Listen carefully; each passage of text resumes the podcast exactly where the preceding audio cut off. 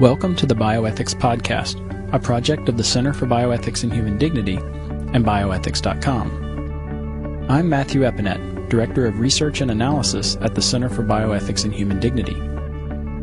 In this edition of the Bioethics Podcast, Scott Rae, Professor of Philosophy of Religion and Ethics at Talbot School of Theology, Biola University, in La Mirada, California, examines how to evaluate the Western tradition of autonomy from the perspective of Scripture. Autonomy and Community in Biblical Perspective by Scott B. Rae, Ph.D.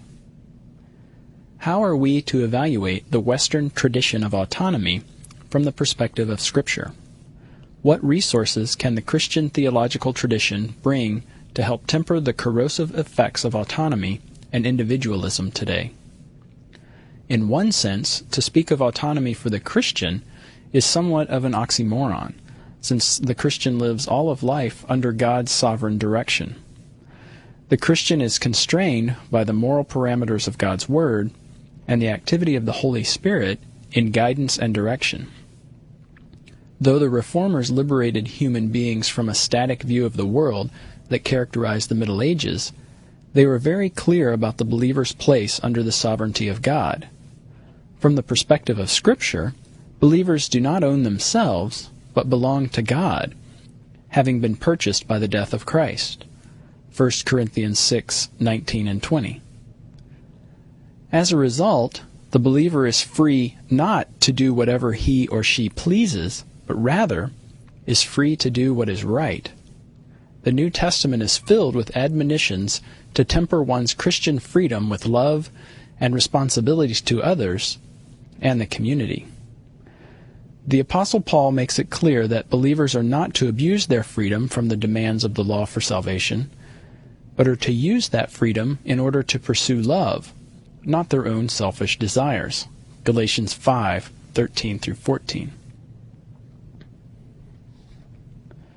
One's freedom is not to be used as a pretext for doing evil, but rather believers are to live life as slaves, hardly an imagery that would promote unconstrained autonomy.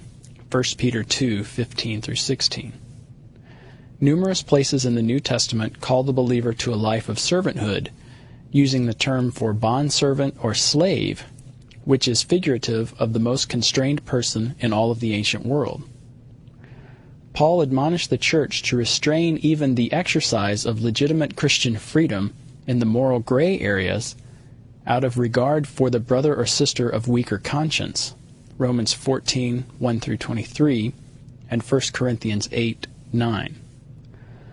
Paul modeled this voluntary restraint of freedom in his own ministry when he gave up his right to earn his living from his preaching and church planting in order that the common good, the cause of the gospel, might be advanced.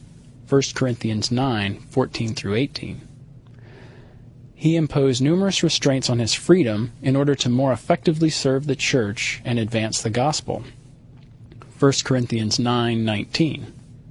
Individual believers were to follow this model, giving up their freedom in order to be subject to one another in the life of the church. Ephesians 5:21. Thus, it is safe to say that the Scripture has little praise for men and women uncommitted to a community of committed relationships.